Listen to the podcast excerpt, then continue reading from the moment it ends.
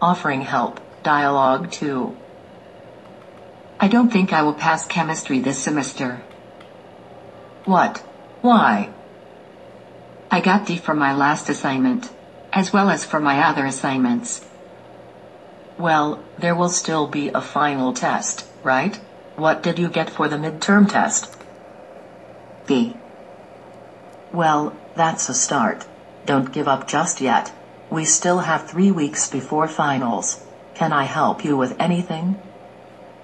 I suppose I could have a little tutoring with chemistry. I can help you with that. Would you like me to tutor you? If you could, and if you don't mind. Of course, I don't mind. I would love to. Let's start with three days a week, just an hour each after school. You pick the days. How about that? Thank you so much, Mia.